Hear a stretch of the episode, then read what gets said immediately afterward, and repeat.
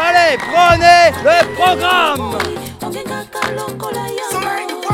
Tout le monde déteste la rentrée. L'émission de l'université d'été solidaire citoyenne et rebelle des mouvements sociaux, tous les jours, en direct et en public à Grenoble.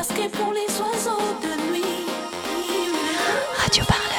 Argentine, Espagne, Mexique, France, en quoi les mouvements de femmes renouvellent le cadre de pensée, d'analyse et de mobilisation quand les féministes font bouger les lignes. C'est maintenant et c'est notre euh, second plateau pour cette première émission de Tout le monde déteste la rentrée.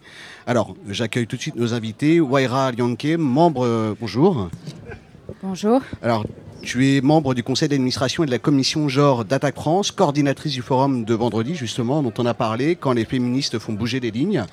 Euh, avec toi, Florencia Partegno, qui est donc docteur, euh, professeur en sciences sociales à l'Université nationale Arturo Raureche, à Buenos Aires et membre du réseau de chercheuses et activistes féministes Down. Donc c'est un réseau international euh, des pays du Sud et c'est pour une justice économique et une égalité des genres. Et on a euh, Odile qui va nous accompagner comme traductrice euh, tout au long de cette interview. Peut-être pour commencer, je voudrais revenir sur une, euh, une première déclaration qui a été faite hier lors de la plénière d'ouverture, hier soir. Une déclaration de toi, Florencia. Tu as déclaré Nous donnons du souffle aux mouvements sociaux, nous repensons les hiérarchies. C'est une révolution qui aura lieu grâce aux femmes ou n'aura pas lieu. Sí, ayer eh, dijimos que en la conferencia de que el futuro, el, el futuro será feminista o no será? Pero Alors oui, effectivement, hier, euh, je tienen l'affirmais, l'avenir sera ser féministe ou ne sera pas, et il en va de même pour la eh, révolution. Nous ne pouvons plus euh, construire des mouvements sociaux sans prendre en compte les femmes, sans prendre en compte les points de vue féministes, et a fortiori sans prendre en compte euh, les expériences euh, nos d'une traen camarade las lesbienne, lesbianas, euh, des personnes trans, des personnes travesties. Ce que nous voulons penser, c'est un féminisme qui soit véritablement populaire. Et, eh, C'est absolument nécessaire. Nous ne pouvons plus construire de mouvements sociaux sans prendre en compte ces de perspectives si nous voulons efficacement lutter contre le capitalisme, lutter contre le patriarcat. Florence Apartenu, vous portez au bras, justement, à votre bras droit, le, le bandana vert des manifestations pour le droit à l'avortement en Argentine, dont on a entendu beaucoup parler à partir du mois de mai, parce qu'il y a eu des manifestations massives. Hélas, euh, le Sénat a rejeté euh, le- la légalisation de l'avortement le 8 août dernier. Est-ce que vous pouvez nous parler un petit peu de ce qui est écrit sur, sur votre euh, bandana euh, Comment on peut appeler ça? Sur le foulard Au vert poignet droit. Sí, el pañuelo es un símbolo de lucha de décadas, es una eh, lucha que llevamos eh, a partir de la iniciativa de la campaña nacional por el derecho al aborto legal, seguro y gratuito. Alors ce foulard est depuis longtemps un symbole de lutte. Cette lutte ici, elle a commencé avec la campagne el 13 de nationale pour un avortement, un avortement légal, en sécurité et en toute eh, gratuité. Pour demander cet avortement, nous sommes euh, descendus dans les rues. Nous avons organisé le 13 juin une veillée. Nous sommes restés la journée, la nuit, malgré le froid, malgré la pluie.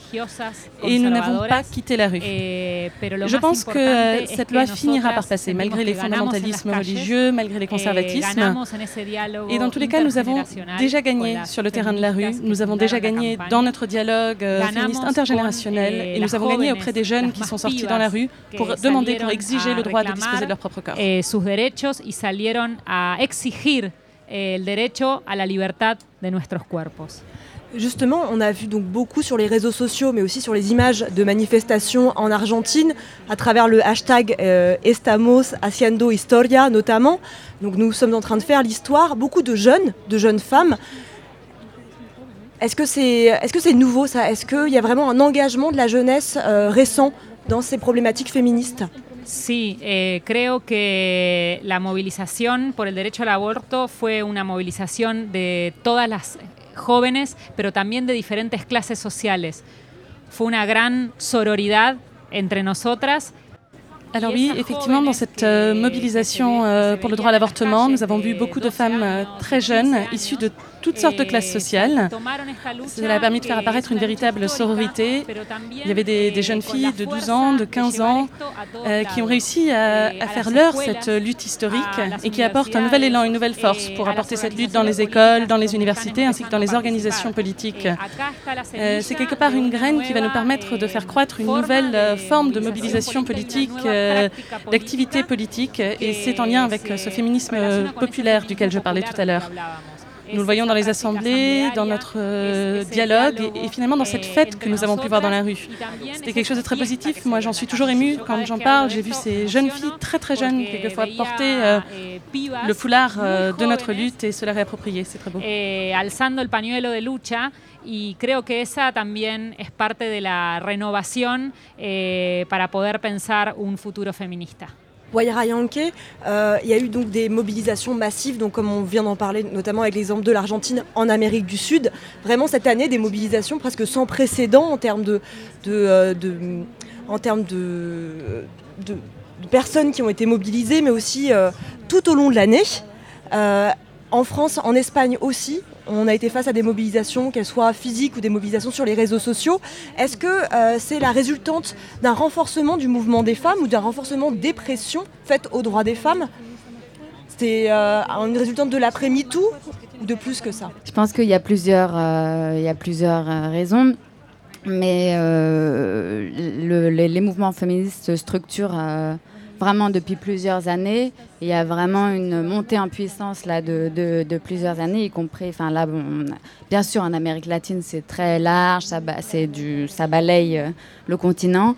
Euh, en Europe aussi. Et bon là, pour revenir sur les dernières années, il y a eu par exemple euh, le les importants rassemblements en Pologne euh, contre le, projet de loi qui visait à interdire totalement l'avortement en Pologne, euh, qui est déjà euh, très très restrictif dans, dans, ce pays.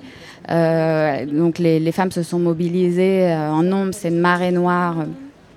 En Pologne et elles ont réussi quand même à freiner. Donc c'est aussi une contestation visible des gouvernements conservateurs en Europe. Ensuite, il y a eu aussi en 2016 2016, printemps 2016.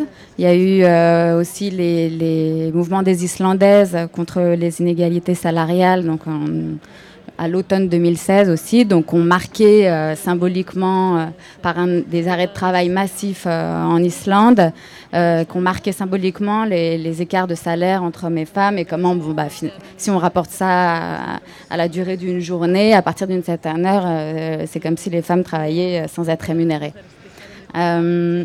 Euh, ensuite de ça, il y a eu l'idée de reprendre l'outil de grève euh, comme un, élément de lutte important et renforcer, justement, redonner au, 8 mars euh, une dimension de lutte. donc il y a justement des grèves pour les droits des femmes qui sont organisées dans différents pays. Bon, en France, en 2017, ça a été assez important. Donc ça a rassemblé à la fois les organisations féministes et les organisations syndicales. Donc ça a été vraiment une dynamique voilà, très enthousiasmante et porteuse, en lien aussi avec les, les, autres européennes, quoi, les, syndicalistes islandaises notamment, qui sont venus aussi appuyer euh, les, mouvements en France. Et on voit que un peu partout, voilà, pour moi, ce sont des, des, des choses qui, qui rebondissent d'un pays à l'autre et qui se renforcent. Donc c'est comme... Euh, une dynamique qui s'est créée, qui s'est construite, mais qui a ses racines beaucoup plus profondes, plus intérieures, et qui là, y a, qui prennent de, l'ampleur, qui, deviennent maintenant plus visibles. Les mouvements de, femmes euh, vraiment se, se, renforcent les uns les autres, c'est très flagrant. Euh, est-ce que c'est ce que vous appelez euh, la construction des communs dont vous allez parler au forum de vendredi? Les liens entre les mouvements des femmes, euh, partout dans le monde. Est-ce que c'est ça ou qu'est-ce que vous entendiez par la construction des communs? Je ne sais pas si on, a appelé ça vraiment comme ça. Après, on pourrait considérer effectivement que c'est un commun. Peut-être à nous d'en faire en tout cas un outil commun et, et, de toute façon, on a déjà des, comment dire, des échanges. Et, comme tu disais, effectivement, il y a ce renforcement des luttes d'un pays à l'autre, etc. Après, euh, je sais pas, sur le, dans le forum, on, va surtout euh, aborder les, justement euh, comment à la fois les analyses féministes, les analyses de genre et les mouvements de lutte ont apporté en termes théoriques et aussi en termes de dynamique à l'ensemble de, de, la réflexion, à l'ensemble des mouvements, enfin, ou en tout cas les mouvements peuvent vraiment s'en emparer parce que là, il y a quelque chose de très intéressant qui, se renforce. Donc on va revenir à la fois sur l'ampleur des analyses et aussi sur, le, sur les mouvements. Je remercie encore tous nos invités euh, d'être venus. Itziel González de Red Mesa de Mujeres de Ciudad Juárez au Mexique, Florencia Partenio euh, du réseau Dawn, du réseau international, international pardon, euh, Odile, notre interprète, et euh, Wajra Yanke euh, de euh, Attaque, qui a participé avec nous à ce plateau.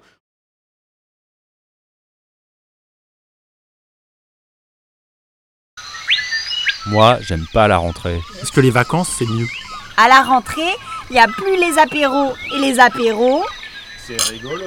C'est rigolo.